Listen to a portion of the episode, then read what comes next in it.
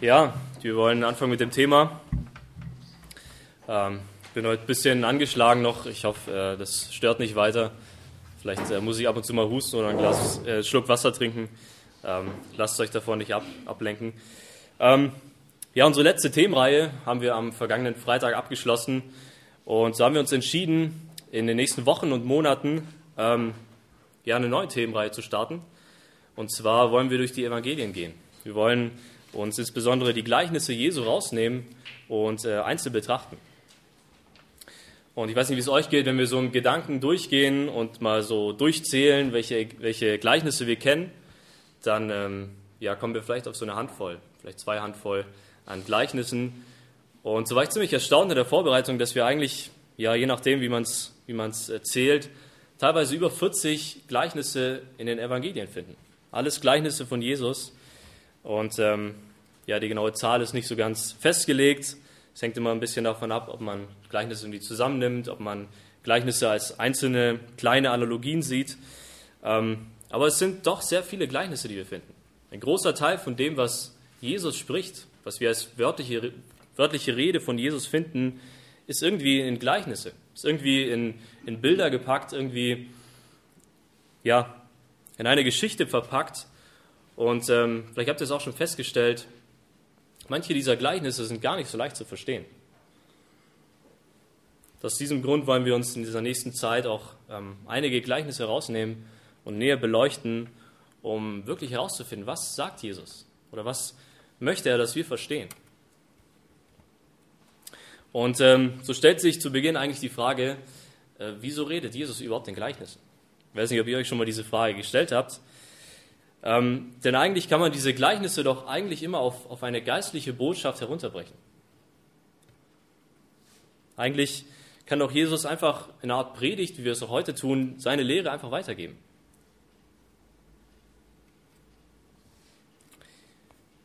Tatsächlich sind wir gar nicht die Einzigen mit dieser Frage. Auch die Jünger damals haben sich schon mit dieser Frage auseinandergesetzt. Ähm, und so lesen wir diese eine Begebenheit, wo die Jünger zu Jesus kommen und genau diese Frage stellen. Matthäus Kapitel 13 ab Vers 10. Und sie kommen zu Jesus mit dieser Frage und er gibt ihnen eine Antwort, die sie wahrscheinlich in dem Moment gar nicht so ganz zufriedenstellt. Das ist vielleicht gar nicht die Antwort, die sie hören wollten. Und ähm, diese Antwort wirft wahrscheinlich mehr Fragen auf, als dass sie wirklich irgendwie Klarheit bringt. So wollen wir einmal diesen Abschnitt lesen. Matthäus 13 ab Vers 10. Hier lesen wir, die Jünger kamen zu Jesus und fragten ihn, warum verwendest du Gleichnisse, wenn du zu den Leuten redest? Der antwortete, euch ist es doch von Gott gegeben, die Gleichnisse des Himmelreichs zu verstehen. Ihnen ist es nicht gegeben. Denn wer hat, dem wird gegeben, und er wird im Überfluss haben. Wer aber nicht hat, dem wird auch das genommen, was er hat. Das ist der der Grund, warum ich in Gleichnissen zu ihnen rede. Sie sehen und sie sehen doch nicht. Und sie hören und hören doch nicht und verstehen auch nichts. An ihnen erfüllt sich die Prophezeiung Jesajas: Hört zu, ihr werdet doch nichts verstehen. Seht hin, ihr werdet doch nichts erkennen. Denn das Herz dieses Volkes ist verstockt und ihre Ohren sind verstopft und ihre Augen halten sie geschlossen. Sie wollen mit ihren Augen nichts sehen, mit ihren Ohren nichts hören, mit ihrem Herzen nichts verstehen und wollen nicht umkehren, sodass ich sie heilen könnte. Jetzt spricht er zu seinen Jüngern, ihr aber, ihr aber seid glücklich zu preisen, denn eure Augen sehen und eure Ohren hören. Und ich sage euch, viele Propheten und Gerechte sehnten sich danach, zu sehen, was ihr seht, und haben es nicht gesehen. Sie sehnten sich danach zu hören, was ihr hört. Sie haben es nicht gehört. Nun, schwieriger Text. Und äh, wie ich schon sagte, wahrscheinlich nicht die Antwort, die wir erwarten würden oder die uns irgendwie auf den ersten Blick zufriedenstellt. Denn ähm, ja, die gängige Meinung ist eigentlich, dass Jesus Gleichnisse verwendet, um eine komplizierte geistliche Wahrheit irgendwie einfach und irgendwie greifbar und verständlich für jeden Zuhörer darzustellen. Und eigentlich steht genau das doch im Widerspruch zu dem, was Jesus sagt, oder? Eigentlich ist es doch genau das Gegenteil von dem, was Jesus sagt. Sprich nämlich, er erzählt in Gleichnissen, weil sie ja doch nicht verstehen. Sie, um das irgendwie besser einordnen zu können, müssen wir zunächst verstehen, die Frage in Bezug auf die Worte Jesu lautet nicht, ob man das, was Jesus sagt, irgendwie mit dem Kopf dass man es irgendwie mit dem Verstand begreifen kann, dass man die Worte versteht, die er sagt und irgendwie einordnen kann. Darum geht es gar nicht. Sondern die Frage ist vielmehr, ob man die geistliche Botschaft, die hinter einem Gleichnis steht, auch wirklich mit dem Herzen annehmen kann. Und diese Botschaft auch wirklich von Herzen glauben kann. Anders gesagt, die Lehre von Jesus hat nicht den Anspruch, irgendwie von den, von den 10% der Superintelligenten dieser Welt irgendwie Verstand zu werden, sondern vielmehr von jedem Menschen. Jedem Menschen, der diese Botschaft durch seinen kindlichen Glauben annehmen möchte. Jeder, der danach nach Überzeugung leben möchte. Das ist das Unterscheidungsmerkmal. Ich denke, demnach haben die Gleichnisse Jesu natürlich irgendwie den, den Zweck, komplexe und, und für uns teilweise unbegreifliche, auch himmlische Dinge greifbar zu machen und die verständlich zu machen, dass wir es einordnen können. Aber dennoch kann nicht jeder diese Bedeutung verstehen. Nur derjenige, der es wirklich im Glauben annehmen möchte. Deshalb bezieht sich Jesus hier auch auf die Prophezeiung von Jesaja und er sagt, Sie haben Ohren, Sie haben Ohren und hören doch nicht. Sie haben Augen und sie sehen doch nicht, weil ihr Herz verstockt ist, weil sie es nicht im Glauben annehmen können, weil sie es nicht im Glauben annehmen wollen. Wendet sich Jesus in diesem Text an seine Jünger und er sagt, ihr aber, ihr aber seid glücklich zu preisen, weil ihr es hören und verstehen könnt. Das, was über lange Zeit verborgen war, das, was die Propheten versuchten zu verstehen, was sie nicht verstehen konnten, Genau das ist ihnen offenbar geworden, sagt Jesus. Sehe, genauso gilt auch uns diese Verheißung, wenn wir diese Dinge im Glauben annehmen. Frage ist, sind wir uns dieses Vorrechts bewusst? Verstehen wir, welches Gewicht es hat, die Bibel in den Händen zu halten, täglich darin lesen zu können, sie verstehen zu können? Jesus sagt, wir sind glücklich zu preisen, wenn das so ist. Wir haben einen großen Segen darin gefunden, dass wir Gottes Wort verstehen. Für uns sind es nicht einfach nur irgendwie nette Alltagsgeschichten, die Jesus erzählt, nicht einfach nur Plaudereien aus dem Nähkästchen. Es sind vielmehr geistliche Botschaften, die die Kraft haben, unser Leben zu verändern. Darum geht es hier. Ich hoffe, dass wir uns, wenn wir uns auch die nächsten Male diese Gleichnisse anschauen, uns dessen auch bewusst sind, dass es ein Segen Gottes ist, dass wir diese Gleichnisse verstehen dürfen. Nun, bevor wir uns also gleich das erste Gleichnis anschauen für heute, will ich kurz nochmal darauf eingehen, was wir ja vielleicht so grundsätzlich bei den Gleichnissen Jesu irgendwie verstehen müssen. Was wir beachten sollten, bevor wir diese Gleichnisse irgendwie versuchen zu deuten oder irgendwie versuchen zu, zu verstehen. Ähm, wenn wir durch die Evangelien lesen, dann wird eigentlich schnell klar, dass, dass Jesus nicht jedes Gleichnis irgendwie auslegt, nicht jedes Gleichnis irgendwie für uns erklärt oder die Bedeutung dahinter, und ähm,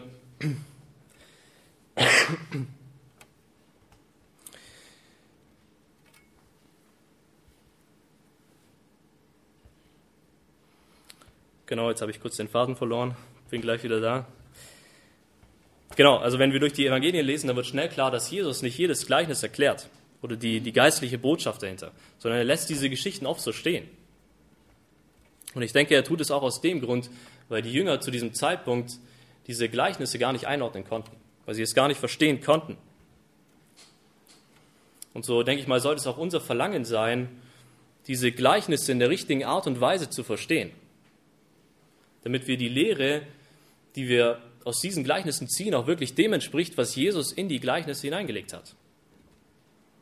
Es ist wichtig, dass wir die Gleichnisse nicht einfach nur auf eine Moral herunterbrechen und sie irgendwie auf unser Leben anwenden, wie es gerade passt, das kennen wir vielleicht irgendwie aus den Interpretationen im, im Deutschunterricht. Ja? Also es gibt ähm, einen literarischen Text und es gibt hundert mögliche, mögliche äh, Auslegungsarten. Äh, und äh, das, ist, das müssen wir unterscheiden. Das ist nicht die Absicht, die Jesus mit den Gleichnissen hatte. Die Gleichnisse sind bewusst einfach und simpel aufgebaut, dass wir es verstehen können. Dass wir diesen Kerngedanken oder das, das geistliche Prinzip dahinter verstehen können. Deshalb zunächst ja ein paar, kann man sagen, Grundregeln oder Herangehensweisen, damit wir Gleichnisse richtig verstehen. Ich möchte nur ganz kurz auf, auf zwei Punkte eingehen, ähm, damit es heute nicht zu theoretisch wird und dass wir auch noch zu, zu dem eigentlichen Gleichnis kommen. Ähm, also zwei Punkte, die wir uns kurz anschauen wollen. Der erste Punkt ist, Gleichnisse sind in eine damalige Alltagssituation hineingeschrieben. Gleichnisse sind in eine damalige Alltagssituation hineingeschrieben. Das heißt, in der Bibel finden wir Gleichnisse, die häufig Geschichten oder Zusammenhänge aus der damaligen Zeit darstellen. Es waren Alltagsgeschehnisse, mit denen die Menschen vertraut waren. Es waren Situationen, die sie jeden Tag erlebt haben vielleicht. Jetzt müssen wir uns bewusst sein, dass ähm, die Menschen damals in Israel vor 2000 Jahren ein bisschen anders gelebt haben als wir heute. Dass man das vielleicht nicht eins zu eins gleichsetzen kann. Ich möchte ein kurzes Beispiel machen. Ich denke, die meisten von uns kennen das Gleichnis vom barmherzigen Samariter, oder? Ich denke schon. In diesem Gleichnis sehen wir einen Mann, der einem anderen Mann in einer Notsituation hilft, oder? So könnte man es doch runterbrechen. Er nimmt ihn auf und er pflegt ihn gesund. Und wir könnten sagen, das ist ja richtig gute deutsche Nachbarschaftshilfe. Richtig gute Tugend. Ich helfe jemandem in Not und irgendwann zahlt es sich aus. Ja, ich habe was davon. Aber um die Tiefe dieses Gleichnisses verstehen zu können, um zu begreifen, was, was Jesus eigentlich von der Barmherzigkeit von uns, von seinen Nachfolgern fordert, müssen wir diese, dieses Gleichnis aus der damaligen Sicht beurteilen. Dass die, die Samariter und die Juden, die waren verfeindet. Es geht schon eine ganze Weile so damals. Ähm, und aus der Sicht der Juden waren die Samariter Gottlose. Sie waren Verstoßene. Sie gehörten nicht zum Volk Gottes weil sie sich mit anderen Völkern vermischt hatten. Wenn also ein Samariter einen Juden aufnahm, dann bedeutet das im Umkehrschluss, dass er seinen größten Feind aufgenommen hat. Derjenige, der ihn vielleicht sein Leben lang verachtet hat. Vielleicht war es genau dieser Jude, der jedes Mal nur Hass entgegengebracht hat. Plötzlich merken wir, aus der Sicht von damals bekommt dieses Gleichnis eine, eine ganz andere Wirkung, eine ganz andere Tiefe. Die Menschen damals sind in dieser Gesellschaft aufgewachsen. Sie kannten diese, diesen, diese gesellschaftliche Spaltung. Es war für sie Alltag.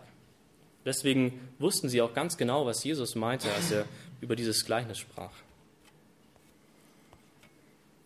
Ich möchte noch kurz auf den zweiten Punkt eingehen. Der zweite Punkt lautet, Gleichnisse haben meistens eine zentrale Aussage. Sie, Jesus verwendet oft Gleichnisse, um eine Sache darzustellen, um eine geistliche Botschaft zu vermitteln so bedeutet es auch für uns, dass nicht jedes nebensächliche Detail, was Jesus erwähnt, irgendwie in dieses Gleichnis oder in die Bedeutung mit hineinspielt. Wie schon im ersten Punkt erwähnt, geht es in den Gleichnissen häufig um Alltagssituationen. Es geht um Situationen, die die Menschen kannten, für sie ganz normal waren. Deswegen wurden diese Gleichnisse auch für sie greifbar, deswegen wurden sie auch für, für sie verständlich. Und so bedeutet es auch für uns, dass wir nicht versuchen müssen, irgendwie in jedes Wort dieses Gleichnisses eine, eine geistliche Bedeutung reinzulegen. Das war gar nicht die Absicht. Es geht meistens um einen Kerngedanken, es geht um eine Hauptaussage. Und ähm, um diesen Punkt ein bisschen zu verdeutlichen, habe ich ein Bild mitgebracht. Vielleicht kann man das kurz einblenden. Genau. Ähm, wer kennt dieses Bild? Hand hoch? Gar nicht so viele. Doch, doch, es kennt schon ein paar. Ähm, Woher kennt ihr dieses Bild?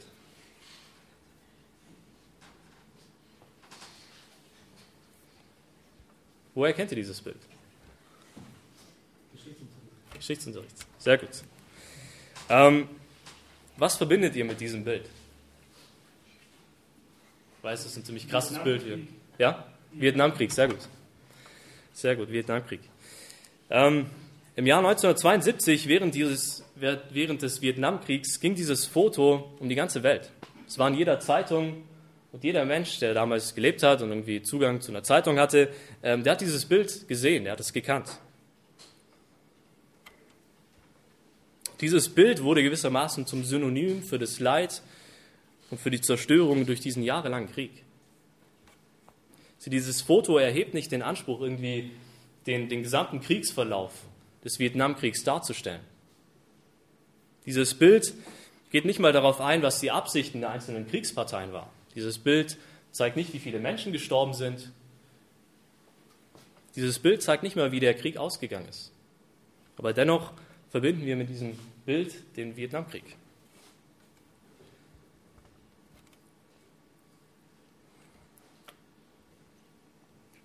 Dieses Foto ist vielmehr eine Momentaufnahme, eine Momentaufnahme dieser Situation. Ja, jeder Mensch, der dieses Foto anschaut, der wird von dem Leid, von der Zerstörung ergriffen, ohne alle Hintergründe zu kennen, ohne zu wissen, worum genau es eigentlich in dem Krieg ging. Es geht um, um diese eine Situation, es geht darum, vielmehr den, den Charakter des Krieges darzustellen. Der Charakter des Krieges ist Leid und Zerstörung. Wenn ihr einmal den, den Vietnamkrieg, Vietnamkrieg googelt, ähm, dann werden die ersten Ergebnisse der Bildersuche genau dieses Bild zeigen. Denn Bilder haben eine ganz besondere Wirkung auf uns. Bilder haben für uns eine ganz besondere Aussagekraft. Okay, du kannst es wieder ausblenden, dass es zu sehr ablenkt. Ähm, vor 2000 Jahren gab es noch keine Bilder. Also zumindest keine Fotos, so wie wir sie heute kennen.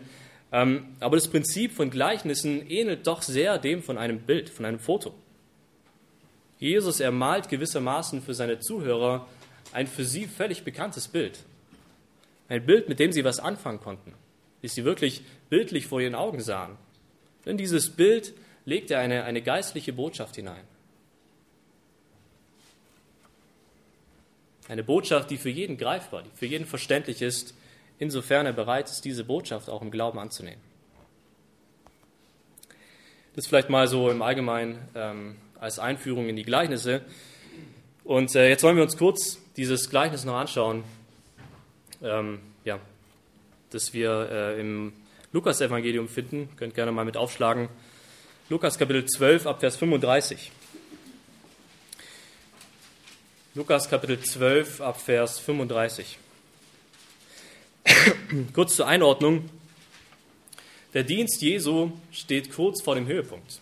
Ab Kapitel 9 lesen wir eigentlich schon, dass er sich bereits auf dem Weg nach Jerusalem befindet. Dass er sich auf dem Weg nach Jerusalem befindet, um am Kreuz für unsere Sünden zu sterben. Und hier steht unser Text.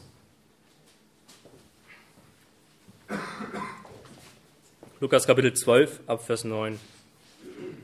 So finden wir hier gegen Ende des Wirkens Jesu, dass er vermehrt in Gleichnissen zu den Menschen sprach. Und so auch in unserem Text heute möchte ich einmal lesen, haltet euch bereit, sagt Jesus, und sorgt dafür, dass eure Lampen brennen. Ihr müsst wie Diener sein, die auf ihren Herrn warten, der auf einer Hochzeit ist. Wenn er dann zurückkommt und an die Tür klopft, können sie ihm sofort aufmachen. Sie dürfen sich freuen, wenn der Herr sie bei seiner Ankunft wach und dienstbereit findet. Ich versichere euch, er wird sich die Schürze umbinden, sie zu Tisch bitten und sie selbst bedienen. Vielleicht kommt er spät in der Nacht oder sogar erst am frühen Morgen. Sie dürfen sich jedenfalls freuen, wenn er sie bereit findet.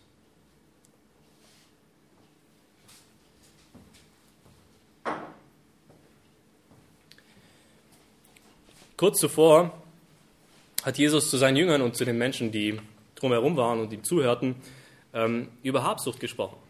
Er hat über das Sorgen gesprochen, über das Anhäufen von Geld und Besitz. Und so beendet er das Thema zuvor mit diesen bekannten Worten, denn euer Herz wird immer dort sein, wo ihr euren Schatz habt. Vers 34. So knüpft er an diese Aufforderung an und sagt zu seinen Jüngern, seid bereit, seid wachsam.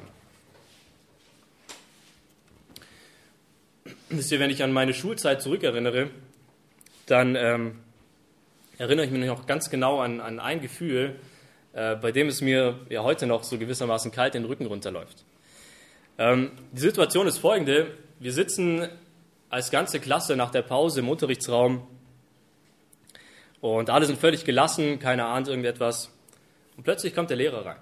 Der Lehrer kommt rein, er legt seine Sachen auf den Tisch und er sagt diese unvergesslichen Worte, unangekündigter Kurztest. Vielleicht kennt ihr das. Ähm, für mich ist es ein traumatisches Erlebnis. Ähm, in diesem Moment bekommt man plötzlich Panik. Ja? Man, man merkt, ey, Schrott, ich habe mich gar nicht vorbereitet. Ich bin gar nicht bereit. Diesen Kurztest habe ich nicht kommen sehen. Und dieses Gefühl von, von Angst und Panik vermischt sich dann irgendwann mit dem schlechten Gewissen, weil man merkt, ja, eigentlich hätte ich mich ja vorbereiten können. Vielleicht kommt dann auch Wut dazu, wenn man sich denkt, man fühlt sich irgendwie ungerecht behandelt vom Lehrer, dass er einfach so einen unangekündigten Kurztest ähm, bringt und Alles ausgelöst durch, diesen kurzen, durch diese kurzen Worte des Lehrers. Vielleicht kennt ihr das. Diese unangekündigten Kurztests, ähm, die wurden glücklicherweise irgendwie schnell wieder abgeschafft. Zumindest kann ich mich nicht daran erinnern, dass wir das in den höheren Klassen dann noch irgendwann hatten. Vielleicht war es mir noch, noch egal, äh, ob ich schlecht in den Kurztests war, ich weiß nicht mehr. Ähm, aber dieses Gefühl, gerade in, in der fünften und sechsten Klasse, kann ich mich noch ziemlich gut daran erinnern. Ich kann mich daran erinnern, als wäre es gestern gewesen. Genauso wie der Lehrer uns damals im Vorfeld immer gesagt hat und gewarnt hat, seid vorbereitet. Schaut euch den Unterrichtsstoff zu Hause an. Geht ihr nochmal durch und, und lernt das. Genauso sagt auch Jesus hier die Worte, seid bereit, seid wachsam, denn ihr wisst nicht, wann der Tag kommt. Wisst nicht, wann die Stunde ist, aber irgendwann wird es soweit sein. Und Jesus wird dastehen. Jesus wird wiederkommen und so warnt er uns davor, nicht bereit zu sein. Sein Kommen eben nicht zu erwarten. So, ich habe mich gefragt an dieser Stelle, wieso knüpft Jesus an diese Warnung, an diese Aufforderung, die wir hier im Vers 35 lesen, dieses Gleichnis an? Im, Im Grunde braucht es ja gar keine Erklärung dafür, oder? Ich meine, wir wissen, was warten bedeutet. Wir wissen, was es heißt, bereit zu sein. Das kennen wir eigentlich ziemlich gut. Wir wissen auch, was es heißt, äh, zu spät zu kommen oder etwas zu verpassen. Vielleicht den Bus zu verpassen oder ähm, den Zug zu verpassen. Und wir wissen auch, was es bedeutet, ähm, zu spät zu kommen zu einem vereinbarten Termin. Wir wissen, was damit verbunden ist. Und im besten Fall äh, führen diese Erfahrungen dazu, dass wir wirklich uns bemühen, auch pünktlich zu sein. Ähm, aber ich denke, dass Jesus dieses Gleichnis gebraucht, um uns eine Sache zu zeigen, auf eine Sache hinzudeuten, und zwar vielmehr mit welcher Haltung, mit welcher Erwartung oder aus welcher Motivation heraus wir sein Wiederkommen erwarten sollen. Darum geht es hier. Sie immer wieder hört man, wenn, wenn ähm, Täuflinge ihr Zeugnis geben, äh, dass sie schon früh erkannt haben, dass sie Sünder sind. Dass sie früh erkannt haben, dass sie Vergebung brauchen, aber sich irgendwie aus, aus falscher Motivation heraus für die Nachfolge entschieden haben. Dass sie sich vielmehr aus, aus Angst vor der Hölle für die Nachfolge entschieden haben. Aus Angst, nicht vorbereitet zu sein. Aus Angst, irgendwie zurückgelassen zu werden, wenn Jesus kommt. So führt es oft dazu, dass wir versuchen, irgendwie aus eigener Kraft gegen die Sünde anzukämpfen. Irgendwie aus eigener Kraft Gottes Annahme irgendwie zu verdienen. Und ähm, oft merken wir dann auch erst, erst Jahre später ähm, und kommen zu dieser Erkenntnis, dass es darum gar nicht geht. Dass wir das nämlich gar nicht können, nämlich dass das Werk am Kreuz eigentlich bedeutet, dass wir ohne irgendwelche Werke gerechtfertigt werden. So dürfen wir Christus auch wirklich aus, aus Dankbarkeit und Liebe nachfolgen, wenn wir das erkannt haben. Vielmehr in Dankbarkeit und Liebe statt aus Angst. So sagt uns auch dieses Gleichnis, dass wir sein Wiederkommen in Freude erwarten sollen. Wir sollen und dürfen und müssen das tun.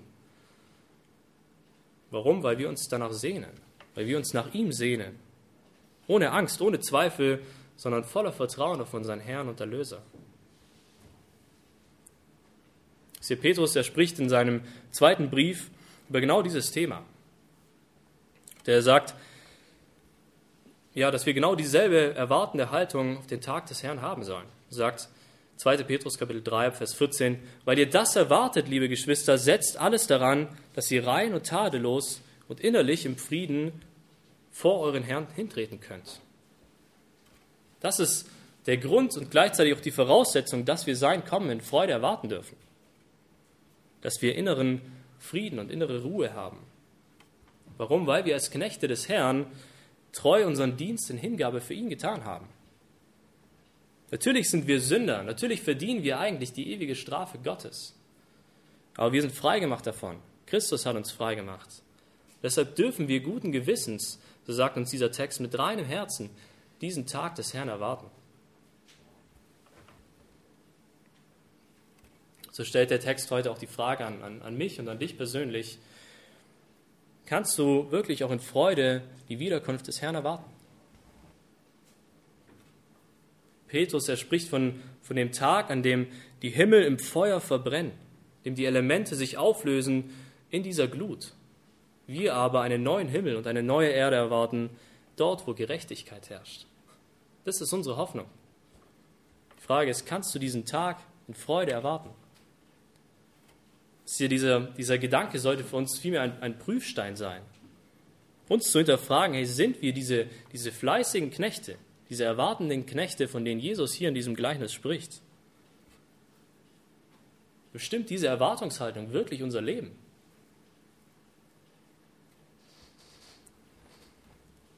Treffen wir diese Entscheidungen unseres Lebens wirklich im Bewusstsein der Ewigkeit?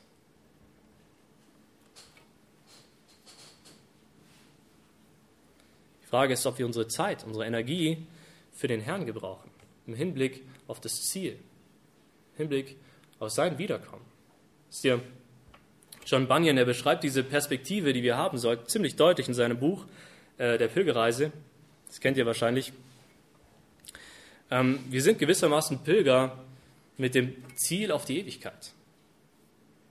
Genau das sollte eigentlich auch unser Fokus sein, unser gesamtes Leben lang bei all den Versuchungen, bei all den Ablenkungen, bei all den Dingen, die uns irgendwie im Alltag gefangen nehmen, sollte unser Blick doch immer auf dieses Endziel gerichtet sein. Frage ist, ist es vielleicht viel eher so, dass wir unser Leben nach unseren eigenen Vorstellungen, unseren eigenen Wünschen leben wollen? Vielleicht bemühen wir uns sogar darum, erst gar keinen Gedanken an die Wiederkunft des Herrn zu verschwenden, oder? Dieser Gedanke an die Wiederkunft ruft in uns vielleicht irgendwie dieses unangenehme Gefühl, von dem ich vorher gesprochen habe, hervor, dass wir nicht vorbereitet sind, dass wir nicht reinen Gewissens auf ihn warten können. Wisst ihr, wenn Jesus wiederkommt und wenn er dir in die Augen schauen wird, dann wird er dein gesamtes Leben sehen. Jeden verborgenen Gedanken, jede versteckte Sünde. Erst einige Verse zuvor sagt Jesus diese Worte, aber nichts bleibt verdeckt, alles kommt ans Licht. Was jetzt verborgen ist, wird öffentlich bekannt. Und deshalb wird alles, was im Dunkeln gesagt wird, am hellen Tag zu hören sein. Und was ihr hinter verschlossenen Türen flüstert, das ruft man von Dachterrassen aus. Wir brauchen uns nichts vormachen. Wenn Jesus wiederkommt, dann wird das Urteil für manche Menschen ziemlich hart ausfallen, weil sie sein Kommen nicht erwartet haben, weil diese Dinge für sie überraschend kommen die Menschen, die nach ihrem eigenen Maßstab leben. Die sind nicht vorbereitet. Für viele Menschen ist es der ernste Warnung, die Jesus hier ausspricht. Ist ja aber für uns soll es vielmehr eine Ermutigung sein. Wenn wir wirklich in diesem Bewusstsein leben, wenn wir wirklich diesen Tag mit Freude erwarten, dann haben wir eine, eine wunderbare Verheißung. Finden wir hier in diesem Gleichnis, Vers 37. Jesus sagt, ich versichere euch, er wird sich die Schürze umbinden. Er wird sie zum Tisch bitten und sie selbst bedienen. Jesus sagt, er wird uns nicht als seine Knechte behandeln, sondern er wird uns selbst bedienen. Er nimmt uns an, aber nicht nur als treue Knechte, sondern vielmehr als geliebte Kinder. Das ist der Lohn, den wir erwarten dürfen. Deshalb dürfen wir uns auf sein Wiederkommen freuen weil er uns als Kinder in Empfang nimmt, weil wir in Ewigkeit diese Gemeinschaft mit ihm haben dürfen. Wisst ihr, manche Bibelausleger meinen, dass wir hier die wahrscheinlich größte Verheißung der gesamten Bibel finden, in diesem Gleichnis. Nämlich, dass der Herr selbst sich zum Diener macht. Das ist für uns eigentlich völlig unvorstellbar, eigentlich völlig unbegreiflich. Dass der Schöpfer sich zum Diener macht, aber nicht nur einmal, als er als Mensch auf diese Erde kam, sondern auch in Ewigkeit. Wir dürfen ihm gegenüberstehen. Wir dürfen erleben, was diese Verheißung bedeutet, auch wenn wir es heute gar nicht begreifen können. So sagt uns der Text ziemlich deutlich, dass es sich lohnt, vorbereitet zu sein. Es lohnt sich. Es lohnt sich, sein Kommen mit Freude zu erwarten. So bleibt zum Schluss eigentlich nur noch die eine Frage zu klären. Wie sieht das praktisch aus? Wie können wir genau das tun, was der Text sagt? Bedeutet es einfach nur wie zum Himmel zu schauen und, und Däumchen zu drehen und bloß nicht ablenken lassen und immer nur dieser eine Gedanke, Jesus kommt wieder? Um es irgendwie besser verstehen zu können, müssen wir dem, dem Gedanken von Jesus folgen. Ein paar Verse weiter.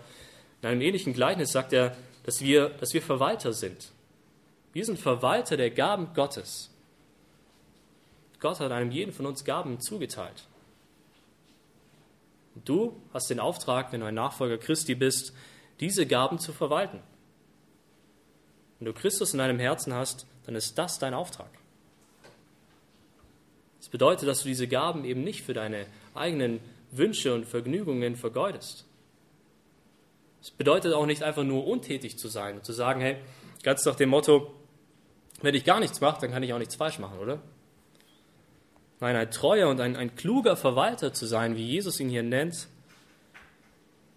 bedeutet nach gutem Gewissen, diese anvertrauten Gaben zu verwalten. Es ist ein von Gott gegebenes Darlehen.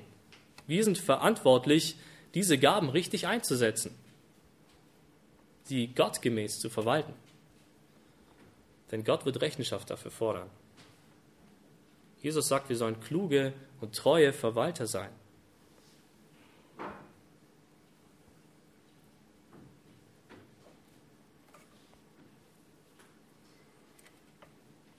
Das ist unser Anspruch. Wenn Christus im Zentrum unseres Lebens ist, dann ist das das Ziel unserer Bemühungen, dass wir für ihn leben, dass wir im Dienst für ihn stehen und dann dürfen wir auch wirklich in Freude auf sein Wiederkommen warten. Nun, was bedeutet es, diese anvertrauten Gaben zu verwalten? Jeder von uns hat Zeit, jeder von uns hat Energie, jeder von uns hat Geld. Viele andere Gaben, die Jesus uns gibt. Die Frage ist, setzt du diese Gaben für den Herrn ein? Für den Dienst für ihn? Um ihn zu verherrlichen, um ihn groß zu machen, auf ihn hinzuweisen. Das ist unser Auftrag. Ich möchte dieses Thema abschließen mit, mit einer kurzen Geschichte. Und ähm, die Geschichte spielt sich zum Zeit des Mittelalters, schon eine ganze Weile her. Ähm, und damals gab es noch nicht an jeder Ecke ein Hotel. Damals gab es auch kein Airbnb oder sowas, ähm, wo man kurz irgendwie übers Handy über Nacht äh, oder für die Nacht einen, einen, Unterschlupf findet. Damals war es üblich, dass Reisende ähm, in einem Kloster eine Übernachtungsmöglichkeit gefunden haben. Und so kam es in dieser Geschichte, dass ein Mann später am Abend in so ein Kloster einkehrte. Und ähm, ein Mönch empfing ihn und er nahm ihn mit und führte ihn zu einem, zu einem freien Zimmer. Zum Erstaunen des Mannes ähm, war dieses Zimmer fast leer. In diesem Zimmer stand lediglich ein Bett und ein kleiner Hocker daneben mit einer Kerze drauf. So fragte der Mann den Mönch, ja, wo sind denn die ganzen Möbel? Wo ist denn die ganze Inneneinrichtung für das Zimmer? Verwundert schaut ihn der Mönch an und sagt, wo sind denn Ihre Möbel? Der Reisende, der lacht und sagt, ja, selbstverständlich habe ich keine Möbel dabei, ich bin ja auf der Durchreise. Der Mönch macht eine kurze Pause und sagt, auch wir sind auf der Durchreise. Auch wir sind hier nicht zu Hause, auch wir sind noch nicht am Ziel angekommen. Das ist vielmehr die Perspektive, die wir haben sollten. Wir erwarten sein Wiederkommen. Wir erwarten, dass er uns abholen wird, dass er uns in die Ewigkeit nehmen wird, dass wir bei ihm sein werden. Darauf dürfen wir uns freuen, darauf dürfen wir vorbereitet sein. Amen. Ich würde vorschlagen, dass wir noch eine Gebetsgemeinschaft machen.